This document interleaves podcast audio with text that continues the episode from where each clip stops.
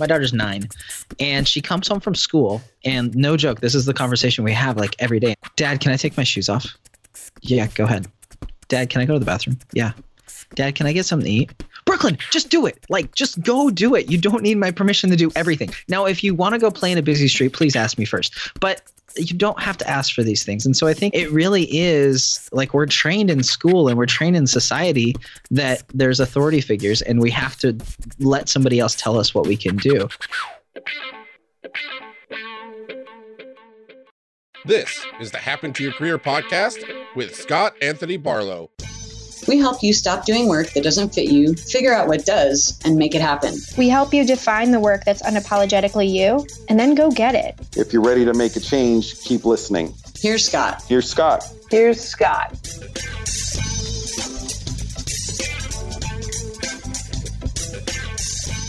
This is Scott Anthony Barlow, and you are listening to Happen to Your Career, the show that helps you figure out what work fits you by exploring other stories. Now we get to bring on experts like Dr. Phil Carson, who helps people navigate stress and encourages people to get out of stressful situations, or people that have pretty amazing stories like Laura Morrison, who knew she wanted to make a change and decided to reach out for help. And now she's starting down a career path while she gets to help companies engage their employees. These people are just like you, but they've gone from where they are to what they really want to be doing. Today's guests are returners on the show, as it turns out. Lisa Lewis, our very own Lisa Lewis, and Mark Sieverkropp. Well, the idea for putting the band back together for this particular podcast episode was because Scott and I had been noticing that in our email boxes, his in particular, we were starting to see some interesting trends pop up in messages. You know, we get tons of emails every day from people asking all manner of career questions. But Scott, you started to notice what I think we called like a secret confession in some of the emails and some of the trends that you were seeing in the questions that folks were throwing out there. In this conversation with Lisa and Mark, we get deep into how there really isn't a one-size-fits-all, easy solution, magic bullet answer to giving yourself permission. But when you listen, find out how to apply solutions in your life that work for your particular circumstance, and listen for the ones that will work for your situation. And then we talk about some really specific resources to write your own permission slip. And that sounds like a funny thing to do, but take a listen as to why that can actually work incredibly well for you, and stop waiting for somebody else to tell you it's okay to do what you want. And you get an opportunity here. This is what's at stake, to realize and gain an understanding of how financial risk isn't the only factor in making a decision, and see how staying in your current job can actually be just as risky as making a change. If that sounds odd, just wait. We'll dig into that and more. And then you get to learn how to recognize when you feel an intuitive yes, and how to push aside fear so that you can actually take action on that intuitive yes. You'll see what I mean. I knew I was looking for something. I could tell you exactly what I didn't want, but I had a really hard time defining what I wanted. This is Tanya. She came to HTYC looking for clarity. She needed to move forward. So that I had this great structure that I could talk to, because it was the base of who I was, with the additional piece of what I was looking for now. Listen for Tanya's story later on in the episode to learn how she used Career Change Bootcamp to help her finally figure out what fits her. It is the single best thing that I have done. This was super interesting because we do get a lot of questions. And as we started to, we've recently been taking a lot of these questions and trying to answer as many as we can in different forms. So we're bringing on guests for the podcast that happen to fit those questions, whatever else. But as we put all these questions together on a list, noticed a really interesting trend. A lot of these questions underlying the surface, like when you go a little bit deeper, are people that are almost asking permission to do some of these things. Like, hey, how do I know if it's okay to quit my job? How do I know if it's okay to start a side hustle or start a business? When should I do this? At what point is this okay? At what point, should I make this happen? And lots and lots of those types of questions. And if we kind of break those down and say, okay, what is the I should, or when is it okay? Really, that's what many of us have a tendency to do, which is waiting on permission from somebody else. So this has been an interesting phenomenon, and something that, as we've worked with lots of people, we've had to help a lot of people, plus ourselves in some cases, get over that waiting on permission. Because as it turns out, when you wait on permission, very little has a tendency to happen. Is that fair to say? Mm-hmm. I would say so. I think, just to begin with, I'm just going to blanket give everybody permission. Like, you have permission to just make the change. Just so you know. Like, thank you and good night. No. Right here, it's happening. You got permission. Okay, our work is done here.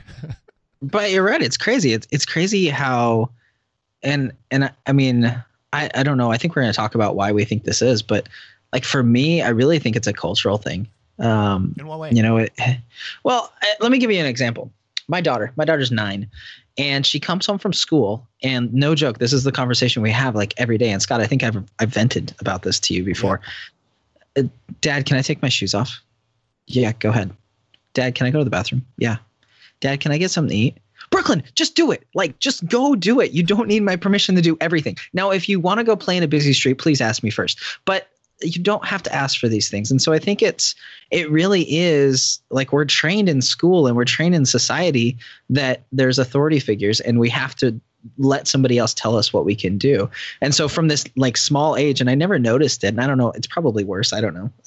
I feel like my dad and everything's worse now than it was when I was a kid back in the day, blah, blah, blah. But it's like, that's the way our society's set up. And that's the way the school system is set up, that you need to sit in your chair and wait to be told what to do, and wait to be called on, and ask if you can go to the bathroom, and ask if you can do this, which I get from a organizational standpoint. Like, I do not envy my daughter's teacher if all the kids could just do whatever they wanted. But when it comes to life, that's not the way life works. And if you try to do it that way, you're going to run into all sorts of frustrations. And like you said, nothing's going to happen. And so to me, I really think it's kind of a cultural thing. And it's the way we've been trained. Like, we just think we need somebody else is in charge of us. And I think over and over again, if you look at successful people, those are the people that decide that they're in charge of themselves, and they're going to make the decision that's best for them. And I mean, that's the interesting thing. People email you and ask you, when is the right time? When can I do this? You can't tell them. Like, you don't know their whole situation. Like, they're the one in their situation. They're the one that needs to say, now is the time that I'm going to do this. Now is the time I'm going to change jobs, or I'm going to go out on my own, or I'm going to go get something to eat, or take my shoes off. So. Well, that's my thought. That's really interesting too, because you're right. I mean, we can create good outlines and good general advice, but ultimately people still have to decide for themselves, right? So Lisa, I'm curious your perspective on this. Like, how did we get to here where we are, essentially waiting on somebody else in a lot of cases without even realizing that we are, for permission? What do you think? How does this happen? Sure. Well, I think that Mark hit the nail on the head of that. There's some social norms and some behaviors that are incredibly helpful and adaptive to us at different moments in our careers and our lives. And especially through the school system, and even early in your career, there are a lot of times when you are required to ask for permission. You need someone else to grant you the authority to do certain things. But then there comes a moment in all of our lives where we realize that we are the captain of our own ships, and we can make whatever decisions we want to make. But I think, Mark, you said something really interesting there about sort of in a flip way about if your daughter wanted to play in the middle of a busy street, you would want her to ask you for permission. And I think that actually underlies the challenge that adults have when they're thinking about this question of, is it okay for me to start a business? Is it the right time? Can I even do this?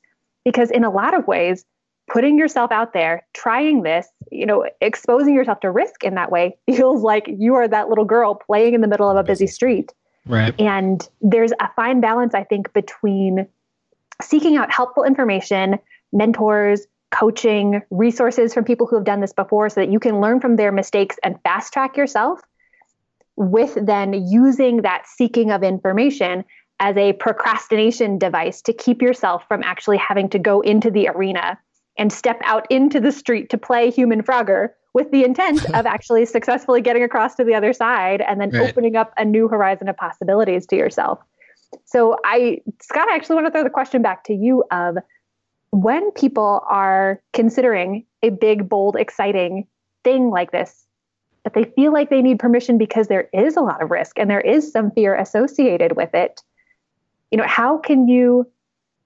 what would you say to somebody who is feeling a little bit like that little girl who is asking permission to play in the street because it feels dangerous, unsafe, questionable, might not turn out the way that you want, might end up with some scraped knees and stubbed toes? And how do you think about the self-empowerment of writing your own permission slip and seeing and assessing those risks appropriately? Well, this is really interesting for me because as you were talking about your daughter, I'm thinking of my three kids. And one of the things that we do that I'm not sure is necessarily helping. And now that I think about it, so I'm getting parental advice on my own podcast. This is awesome. A 2-for-1. Anyhow, one of the things that we do is a lot of the times we will, instead of having our kids ask us for something, is have them let us know and communicate that is. And then that gives us the dialogue to be able to say, hey, you know what? Could you not do that right now? Like our son last night is like, hey, Mom, I'm going over to the neighbor's house to go play with the little boy over there, right?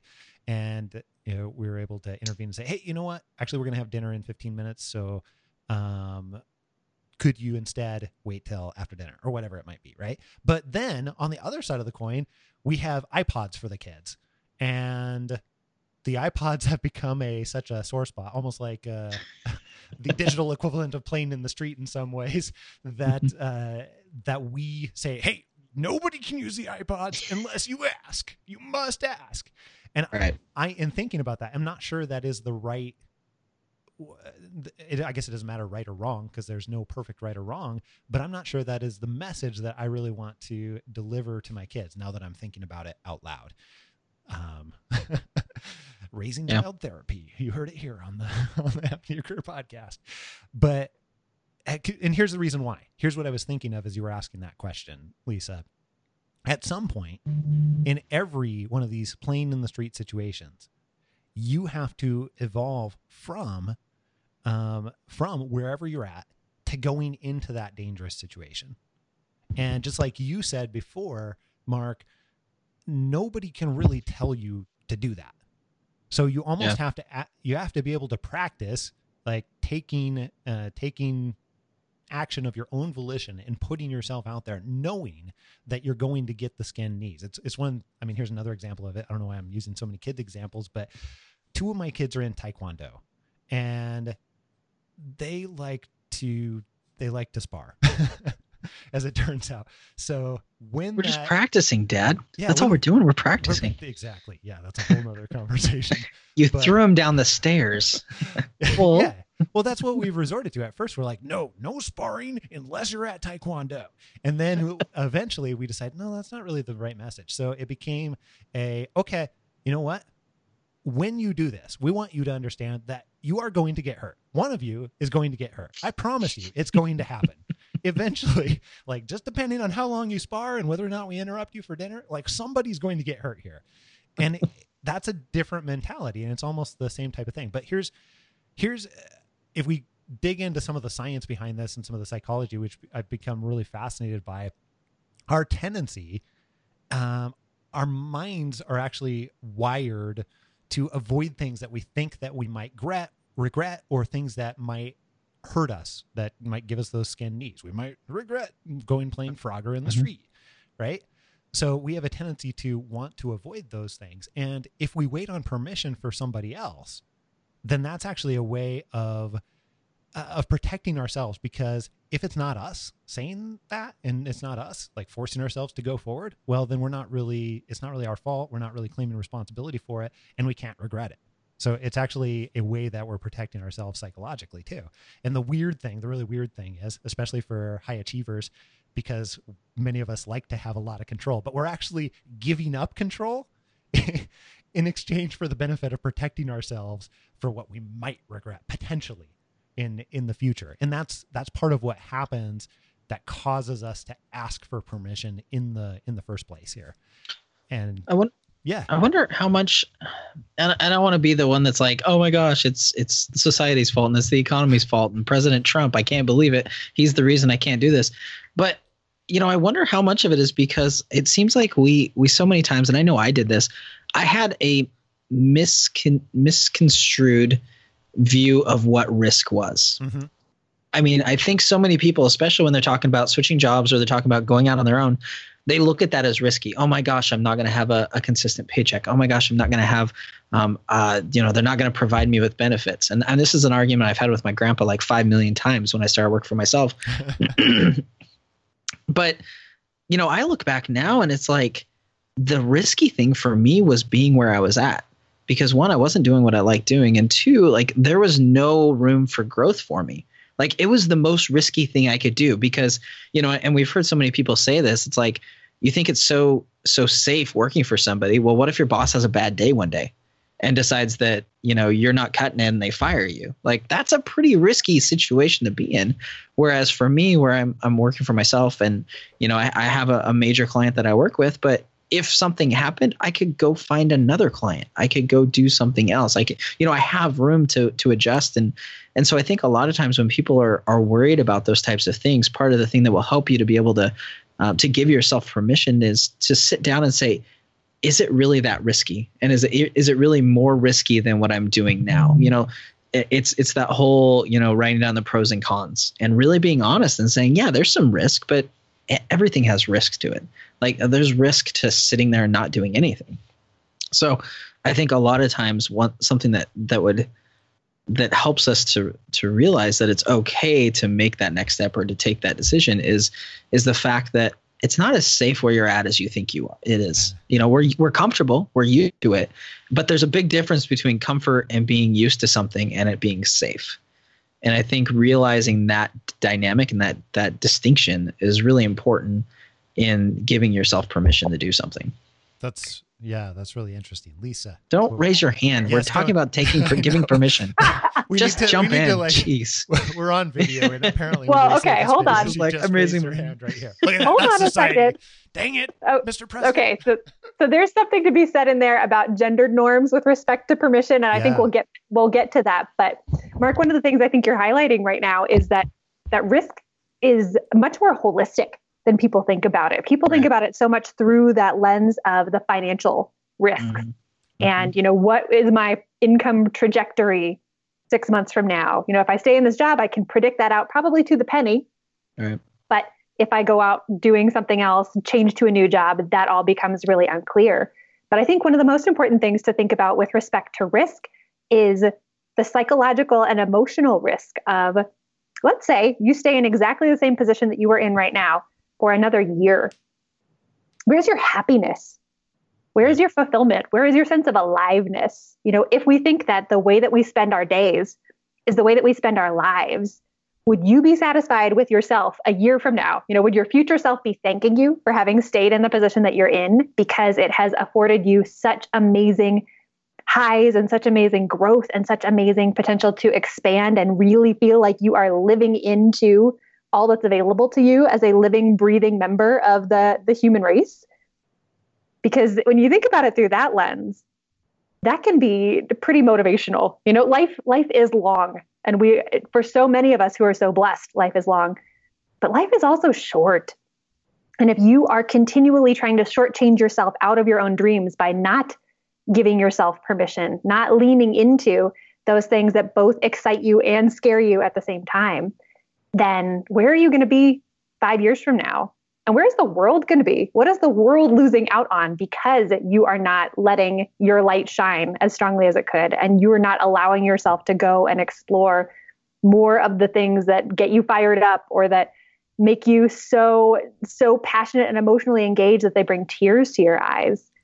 And thinking about risk through that lens, I think, can be a game changer for some people. That was heavy in a lot of different ways, and especially the added element of, look, we are going to lay guilt into you. What are you denying the world? If you don't go in, no, I'm totally kidding. But you're right. The country can lose the war. Yeah, that is right. Actually, that's what prompted that same line of thinking that you're talking about, Lisa, is what prompted me initially, like way back when all, I guess all the stuff that led up to starting this company happened. Like I was in a job that really, I have a friend that still works with that company to this day, actually. He now, I don't know, he practically owns it.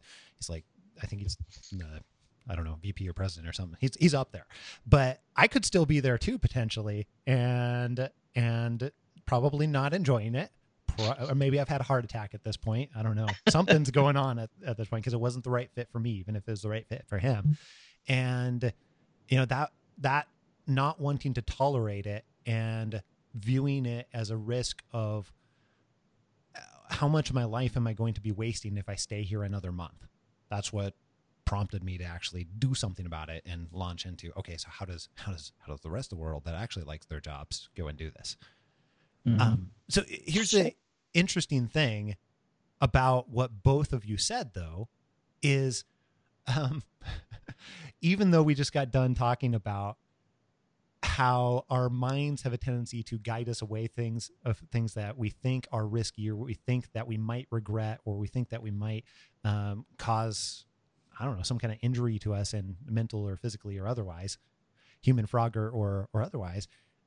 We've got a ton of research to support that actually anytime you're looking at those big types of decisions, it's the opposite way. It's the polar opposite way. When you're on the other side of that decision, if you've stayed, or if you have not taken that action that you thought that maybe you should do, then human beings often regret that. And vice versa. If you have taken that action, very, very, very few people actually regret that. It's polar opposite. It's counterintuitive from the way that we think it would be. Well, I think part of it too is, and I don't know if either of you are familiar with Mastin Kipp. Do you know who he is? So Mastin Kipp, he's I heard him speak at one of Jeff Walker's events, and he talks a lot about fulfilling your potential and stuff. But one of the things he said recently at LaunchCon was, he said, and I think this is important to realize, he said there's two kinds of fear. Like, there's good fear and there's bad fear. Like, the fear that the bear is going to kill you when you're standing in front of it, when you're camping, that's a good fear. Like, you should listen to that and you should run. But he said good fear is something that we should embrace. And he said something that I think is really important, and I think will help people. He said, and I'm paraphrasing it. If I would have thought about this before just right now, I would have brought my notes with me and I could have read it. But he said, if something is an intuitive yes, but it scares you, that's what you should do. And I think so many times people get so caught up in the scare that comes afterwards that they miss and they don't recognize that intuitive yes. There's so many times in my life that something just felt right, and immediately I'm like, yes, that's what I need to do. But then immediately after that, oh my gosh, what if? What if? What if? What if? What if? What if? Does somebody needs to tell me it's okay? What if I do this? What if my family doesn't get supported? And all these things. But I knew immediately, and I think that's the thing that people miss, is in that moment – almost always we will know what we're supposed to do, and we'll know what's right, and we will give ourselves permission. But then immediately we back off from that, and we're like, oh my gosh, but what if this happens? But I need somebody to tell me it's okay. I need my boss to tell me it's okay. I need my family to tell me it's okay. And I'm not saying you shouldn't listen to your family, because I am a big advocate of listening to my wife, because nothing goes well if I don't. But and you can tell her I said that. I will. But at the same time, it's important to realize that, and to know, to recognize that intuitive yes, and realize that if there's an intuitive yes followed by fear, that's a good fear. That's not a bad fear. That's not a bad thing at all. That's just oh my gosh, I don't know how this is going to work out. And that's okay. Like, I mean, Scott, I know way back in the day, we talked about that, how, in your career, you don't always know what the next 10 steps are going to be, but you do know the next two or the next one. And if you're okay with that, and you take that, then everything starts to fall in them. But as long as you see that intuitive yes and you recognize, that's the most important part. And that really helps you to give yourself permission, because I think a lot of times we just miss that, and we don't recognize that for what it is. I knew I was looking for something. I could tell you exactly what I didn't want, but I had a really hard time defining what I wanted. Tanya struggled with what she wanted in her career and her life. It really came down to my need to find a career in which I, A, could be proud of, B, could develop myself and grow more with. Career Change Bootcamp helped her realize what she really wanted, and she went to work on figuring it out. Because you're going to get so much more out of it based upon what you put into it. Tanya now had a plan to take action. It has brought me from a place of not knowing, a place of not being confident in being able to bring myself to others and to explain who and what I am. Having a great plan wasn't the only thing she gained from Career Change Bootcamp, though. Being able to present myself to my peers and having that confidence to be able to do that in a manner that resonated. Congratulations to Tanya on finding work that she loves with her dream company, Wanderlust. If you also want to figure out what work fits you and find that fulfilling career that lights you up and gives you purpose, find out how Career Change Bootcamp can help you step by step. Go to happentoyourcareer.com and click on Career Change Bootcamp, or text my coach to 44222. Pause right now and we'll send over the application. Just text my coach to 44222. I can honestly say that I would not be where I'm at today without the HTYC crew. Yeah, I think that when you're talking about the idea of permission, what we're actually talking about is fear, right? That the permission is sort of the proxy that we are using as a protection from dealing with the deeper fears and the questions and the what ifs. And some of those fears fall into that good fear category, like you were talking about, like, I don't want to send my family into financial ruin, or, you know, my son has a health condition and I really need to make sure that we have great health insurance to take exquisite care of every one of his needs, versus the ones that are more about bucking social norms or conventions, or maybe even the fear of the identity that you crafted to get you to where you are right now, and having to shift and change and maybe even abandon that identity to get to where it is that you want to go. And one of my favorite exercises to sort of wrestle with all of those fears and peel apart the different layers on them and better sort them into the sort of like inessential fears versus the essential fears is with Tim Ferriss's TED Talk. He has a beautiful fear mapping exercise that he walks people through to say, okay, let me go ahead and envision whatever this worst case scenario could be. And then let me write out all the things that I would do if that actually happened.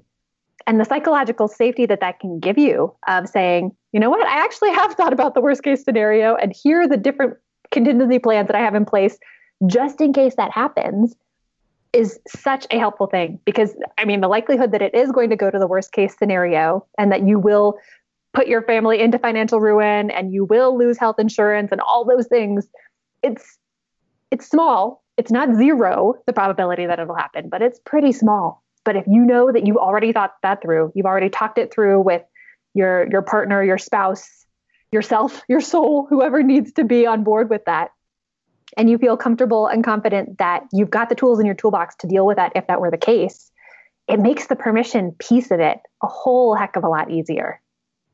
Well, the thing I found, like, by doing that exercise, and I've done that too, is I always think I know what the worst case is. And in my mind, it's like, oh my gosh, that would be so terrible. But when you sit down and do that process, you're like, oh, I was nowhere near the worst case scenario.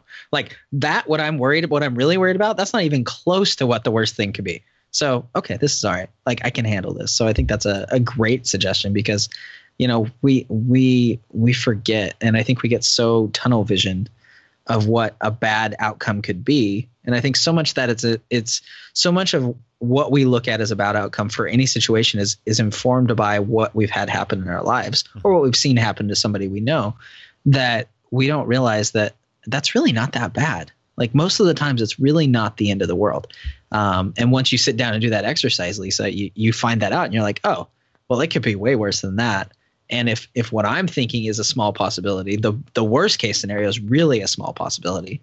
And, you know, we were talking beforehand, before we started recording, about my friend Susie Moore's new book. And I love the title. It's What If It Does Work Out? We worry so much about you know, what if things don't work out? What if this doesn't happen? What if I can't support my family? But we never ask that question. Well, what if it does work out? What if everything does go well? What if this opportunity is amazing? What if I make more money? What if I have more time for my family? What if I love what I'm doing? You know, and I think you have to go to that side of it too and realize that, you know, if you're only looking at what could happen, but not what could happen on the good side, you're missing out. You're not giving yourself a fair representation of what's going to happen. And that makes it harder to give yourself permission. If you're only presented with the bad facts, which is what our minds typically do, it's a lot harder. Yeah, it's hard to give yourself permission when all you're looking at is what could go wrong. You know, you have to look at what could go right too, and realize that there's just as much of an opportunity for things to go right as there is for things to go wrong. And we never realize that, and we never think about that when we're thinking of these things. Although I would say sometimes people do think about what could go right, and there can be a lot of scary shit over there too, right? Yeah. Oh yeah. What if things go right? And then all of a sudden you realize that you need to hire a team. What if things go right and you start making so much money or so many huge changes in your life that the people who you used to associate with don't feel like family and don't feel like friends, don't feel like home anymore. Mm-hmm. You know, there's this beautiful quote from Marianne Williamson that, again, had I thought about it before this moment, I would have brought prepared. It's something to the effect of, it's not our darkness and our weakness and our insecurities that scares us, but it's our light. And it is the possibility for greatness inside of us. It's the fact that we are powerful beyond belief. I think that's part of that quote. Yeah. I love that everybody here can finish each other's quotes. Oh, that cracks me up. So we've talked about, we even started to get into what can you do about this situation. If you find that there is an area of your life or career or anything for that matter that you are waiting on somebody for permission, and you realize this, and I want you to start evaluating and start looking at that. Look at the way that you're talking about it. Look at the verbiage that you're using. You know, is it okay to do this? Can I do this? Should I do this? Anytime those are prereqs on the question that's going to follow, that's probably a good indication that you might be waiting on permission in there someplace, at least a little bit. So we talked about the fear mapping exercise, and I think that is a great way to go. What else can people do in order to stop waiting on permission where they don't need to? I think one of the things that's always helped me is realizing that there is one person in the world who has my best interest in mind, and it's me. You know, it's so funny. You hear this with big companies all the time. People get so mad because a company lays somebody off. Excuse me. But that company's job is to their shareholders. That's their responsibility. It's not to you as an employee. I'm sorry. I know that hurts a lot of people's feelings, but it's true. And the same thing happens when you're getting into this position of should I or can I, or is it okay if, like, you have to realize that the only person that's looking out for you completely is you. And then that extends to, you know, if you're a parent, the only person looking after your family is you. Everybody else has their own agenda. Everybody else is worried about looking after themselves. Your boss is worried about looking after himself, and to some extent his position in the company. You know, your parents, you know, yeah, they probably care about you, but they are, at some point as you get older, they're looking after themselves too. And the decisions that they encourage you to make are based on what they think how it's going to reflect on them, and, you know, how it's going to, you know, affect them, and so on and so forth. And that's not a bad thing. That's an innate ability and an innate feeling that we have. But once you realize that you are the only person that is solely concerned with what's best for you, then you realize that you're the only person that can give yourself permission, and you're the only person that's going to give yourself unbiased permission. I think that's the most important part, because people will give you permission, but it's informed by what's best for them, because that's how we look at things. And it's not I'm not saying that everybody's selfish and terrible people. That's just the way we are. And so for me, that's the thing that's helped me, is realizing that only I can make the decision that's best for me. You know, my boss can't make it. My parents can't make it. You know, Scott, you can't make it as a career coach. You know, only I can make the decision that's best for me. And when you realize that, then you realize that you're the one that has to take responsibility. If you want to be happy, if you want to do the things that you want to do, nobody else can do that for you. Nobody else can make that decision because you're the only one that's 100% invested in what's best for you and making you happy. That is super interesting. I was thinking about the, coaching perspective too, because I spend a lot of money on coaches and have over the years. And certainly we have a business where, big portion of what we do is providing coaching. And at the end of the day, you're right. Like we cannot make that decision for any of the people that we help. The only thing that we can do is help make it easier for them to make their own decision. But that's a big distinction right there. Interesting. Good point. What do you think, Lisa? Yeah. How else can we make this easier? How else can we enable ourselves to stop waiting on permission and to actually give our own selves permission in a number of different ways? Well, I wanted to say just a little thing about different gendered social norms that people might not realize are clouding their ability to see what they're asking for permission from or for. And from what I've sort of noticed from the coaching work that I've done, especially with women, is that I think that there's some sort of heteronormative behaviors that women start to internalize from a young age about men often being the ones who are the aggressors, who are the askers, who are the people who go out there and get it. And that women often are painted into this corner of waiting and having somebody seek you out and having somebody come to you, and that you're not necessarily the one to be the initiator. And I think that if you have an awareness that that might be an operating assumption that is working inside of your mind or inside of your heart as you're thinking about what possibilities might exist for you, that you might see lots of places in your life where you've been sitting and waiting and wondering, where you could absolutely grab the reins and take control and just take that one baby step of initiation closer to seeing if whatever idea, whatever possibility you've been rolling around inside of your head or inside of your heart for months or maybe even years could be a fun reality for you. And just little things like that can be so pervasive in the way that we think about ourselves in the context of society. And I think the other one that's sort of challenging for women is that in typical gender norms, that, again, heteronormative male-female gender roles, especially when it comes to family, that women often think of themselves as having to be something for other people. That you are a mom, you are a caregiver, you are a devoted spouse, you are XYZ things, and that your identity ends up being yoked to the roles that you play for other people. And I think that Mark, the point that you just made about you are the only one who is looking out for your best interest, and you've got to be the one who steps up to the plate to take care of yourself, can be particularly painful or frustrating or challenging for women, not just to hear, but then to figure out how to internalize and then manifest in your own behavior, decisions, etc., because there's so much of social norms around women and what it means to be a good woman, if you're putting some liberal air quotes around that idea of good, that has to do with not honoring what you want and thinking about what other people want and what they need as being more important than your own wants and needs.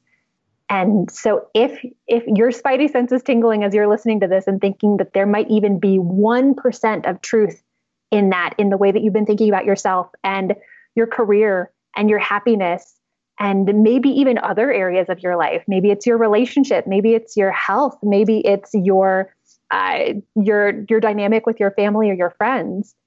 And you could just try on that new belief of, I've got to be the one who is championing me. My happiness and my fulfillment matter. And in fact, I can be a better partner. I can be a better mother. I can be a better sister, friend, etc., if I am fully stepping into and living out my joy and living out my truth in the way that I am making decisions day to day. It can be pretty revolutionary and exciting, scary still scary. Still scary. But also really empowering and exciting. Well, and I'm curious to hear from you guys if you see the gender norms on the other side playing a role too. Yes. What's that, Mark? Say that again.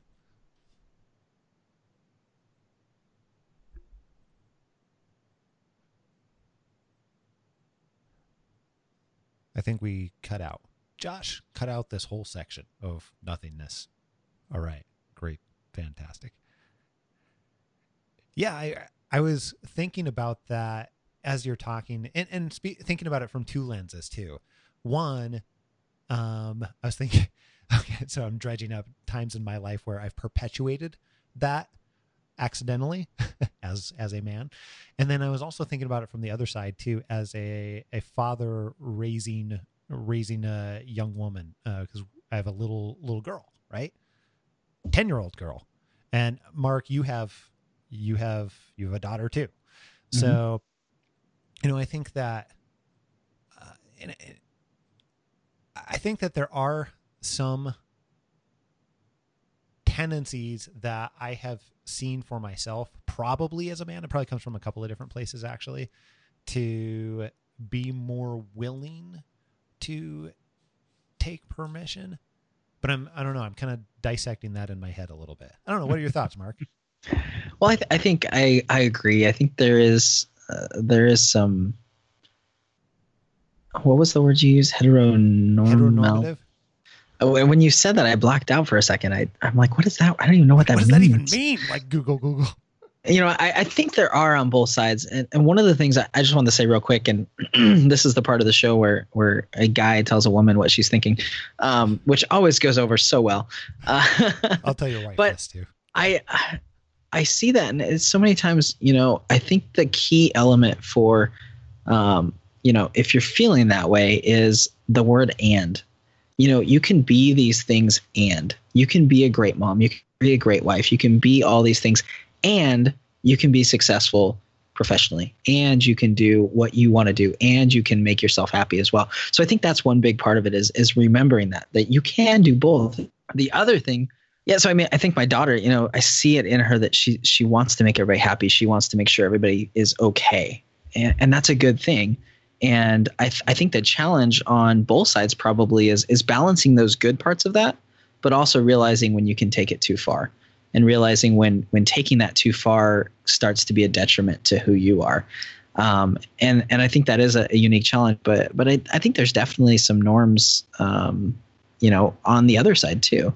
I think there's some challenges that the guys maybe have that are a little bit different. And, whether that's – I think I have a tendency of – I don't want to say like giving myself too much permission, but just like running roughshod over my family's feelings while I'm giving myself permission. And I think sometimes that's the challenge that I see with myself. Yeah. Is, well, I'm the master of my ship. I'm the, I'm in charge, and, this is what's best for me. And, my wife's sitting there thinking, okay, well, what about the family? What about your kids? What about these things? And so I think it can go far to the other side, which then I think ties into some of the challenges that women maybe have a little bit more. Is they see taking permission as that.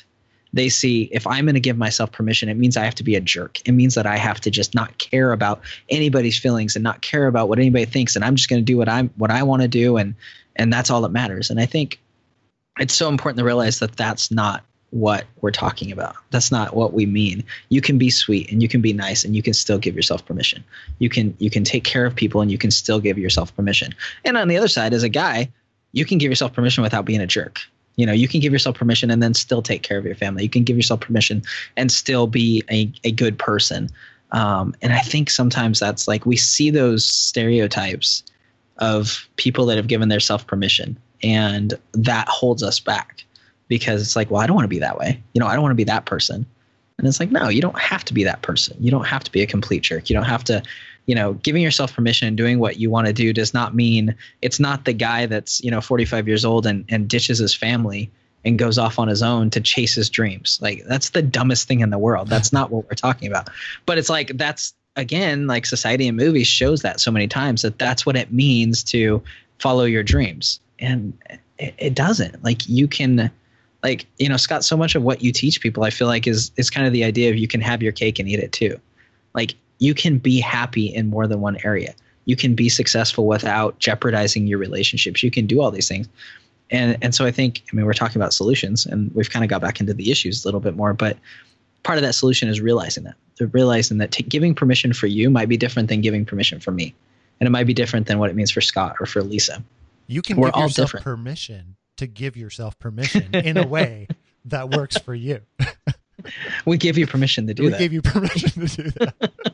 Oh. Well, and does you guys sort of, you joke like here, but off? I think that, well, no, I think that makes a lot of sense. And I think that, you know, whatever gender identity anybody who's listening, you know, tends to identify with most, that we all exist on this spectrum of, sometimes there are times when giving ourselves permission could make it so that we are actively harming people in our life that we don't realize. And there are some times in our life when giving ourselves permission is so overdue and so needed that, you know, you want to do it immediately right now. But I think that one thing that it's important to think about sort of as we're wrapping up this thought and wrapping up this idea is that what you're joking about with giving yourself permission to give yourself permission is actually not a bad idea. Yeah. And there's a tool that we can link up in the blog post for today's podcast to write out your own permission slip and help sort of parse through what those limiting beliefs, worries, feelings, questions, fears are for you, to free yourself of that. And ask yourself that question, Mark, that you were talking about before with that new book of what if it does work out? What could be possible for me? Yeah. I love that idea. And I think there's something weird and cathartic and probably a whole bunch of other words that could throw in here too that are helpful when you are taking the time to consider something like this, like giving yourself permission and what is stopping you from doing that. And then essentially taking the time to crystallize it into writing and thinking through it at that level. And some of the commitment that goes along with that as well. So I'm a huge fan of that. And I have a tendency to think about all of this as permission isn't just like it isn't a one and done. Like Mark opened the episode and said, okay, you all have permission. We're out of here. We're done. Right. It in reality, it doesn't work like that. It's a continuous thing that you have to be able to do and decide to on an ongoing basis. So almost think about it in the terms of how do you set up your life, or how do you set up what you need, your environment, to enable yourself on a regular regular time period. I think that's the word I'm looking for, to continuously give yourself permission. And I think one great way is the permission slip exercise that you just talked about, and we'll absolutely link that up. You can go to happentoyourcareer.com/214, and then we'll have that linked up there, and then you can get a whole bunch of other resources for taking permission as well. But then also a couple other things that you can do too is, I think about it in one way that you can build that environment of enabling is build out a team of people that are going to be able to support you in that. And, you know, we've had, this is one thing that I think was actually really interesting, as we've talked to people that have gone through our Career Change Bootcamp or gone through some of our coaching programs.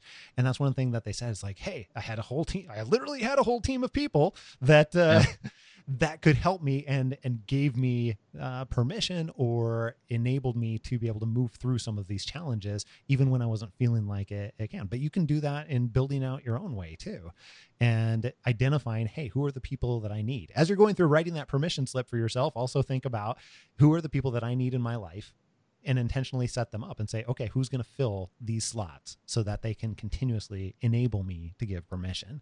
And then one other thought along those lines too, something that's worked for me particularly well, is setting up smaller situations or even smaller experiments where you must go forward.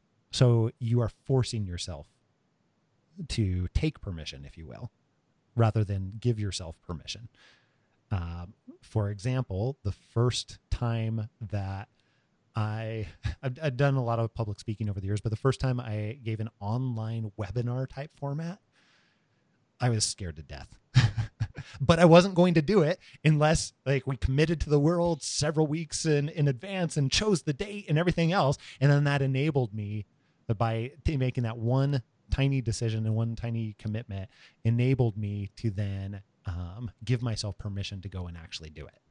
So anything else you'd like to add, either of you, to this set of solutions or what can help people as they're going through and taking permission for themselves? I think just two final thoughts for me. One, when you talk about finding a team and people, I mean, that's so huge. I remember, you know, Scott, you'll remember this. When I was leaving my job, there were so many people that just thought I was crazy. And it was so important. It was so helpful for me to have, you know, you and your wife around, you know, people that were there, like legitimately happy, like cheering me on, like, man, we're so excited for you, because it's scary. Like, especially when everybody around you is saying, oh, why would you do that? Wait, you're going to work with somebody you've never even met? Like, seriously, what's wrong with you? Why would you leave this job? This job's so great. And so I think it's so important. And that can't be understated how important it is to have people that when you have a tough day, when something's not working right, when you're a little bit scared, that you can go to, and they're going to be excited. They're going to be as excited as you are. That's so unbelievably important to have. And the other only other thought I would say on this, you know, giving yourself permission idea is, I think sometimes we get so caught up in when we think of giving ourselves permission, we think that means we have to make a decision tomorrow. When I give myself permission, it's just being intentional about what I'm choosing to do, necessarily that I'm going to do it tomorrow. You know, there are constraints, like Lisa, you talked about earlier, where maybe there's medical issues or whatever, which means that you can't make that decision right now. And that's okay, but giving yourself permission is making sure that you're being intentional. You're not saying, oh, I can't, because you're saying I'm not going to because I chose not to. And that is part of giving yourself permission too. And I think that's important to recognize that, you know, we're not saying if you don't make a career change tomorrow that you're not giving yourself permission, or if you do make a career change tomorrow, that you are giving yourself permission, because it could go the other way. It could be somebody else pushed you into it. So it really comes down to being intentional and making that decision and choosing to do it because you decide that it's best for you, regardless of what that decision is.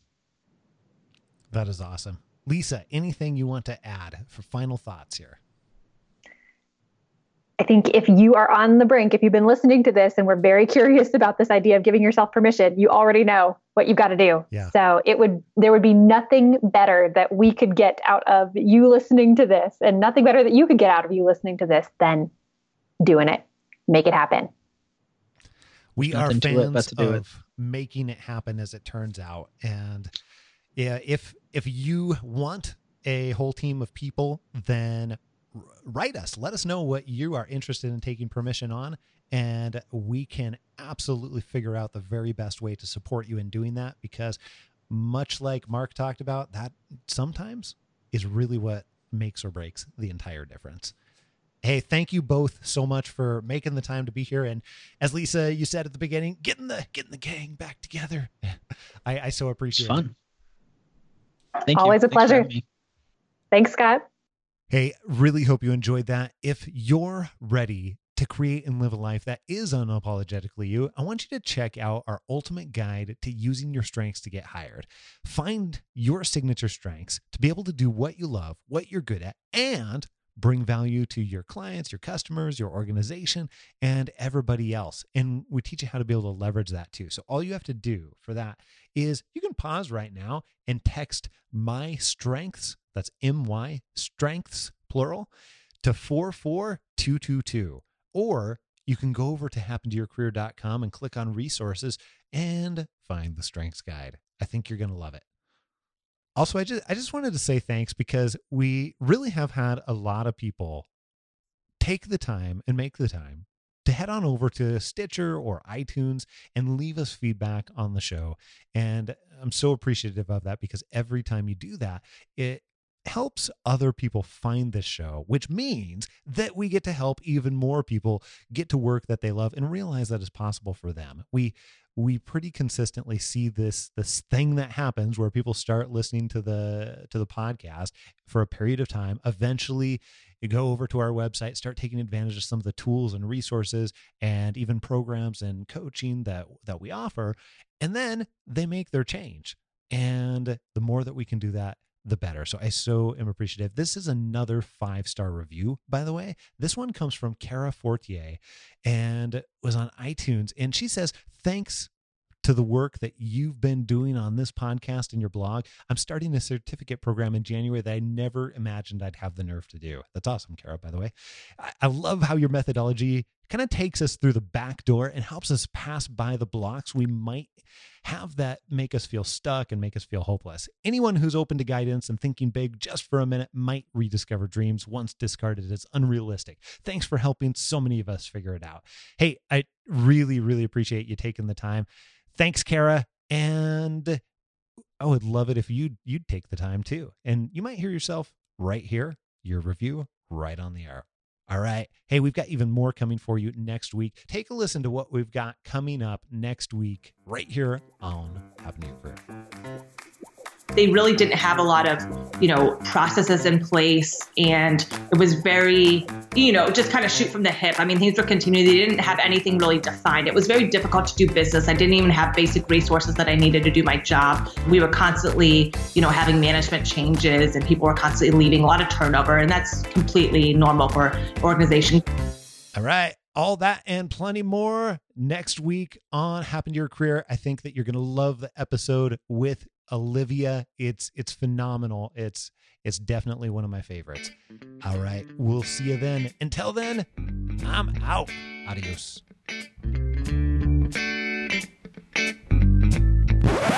This is just for you today. Hold on. Ready? I'm back in the saddle again. Out where a friend is. Oh, yeah. Just for you. Back in the saddle. That's nice. I appreciate on so many levels that you pulled that out for just for you. That's been hanging in my room for a long time. I haven't wore it for quite a while. We can't hear you, Lisa. Hey, what are we talking about today? I will be the official virtual whipcracker, but I get to have a second role in this conversation, which is to provide the female perspective, because I think there's really interesting nuances to the permission questions that pop up based on social gender norms. Well, Mark and I would have felt bad doing the podcast without you, so. Scott looked on his Skype and realized we hadn't talked in 8 months. No, I was going the other way. It's like Mark represents the man, but I've been on every episode, so I can't really not be on there. I can't really not be here. So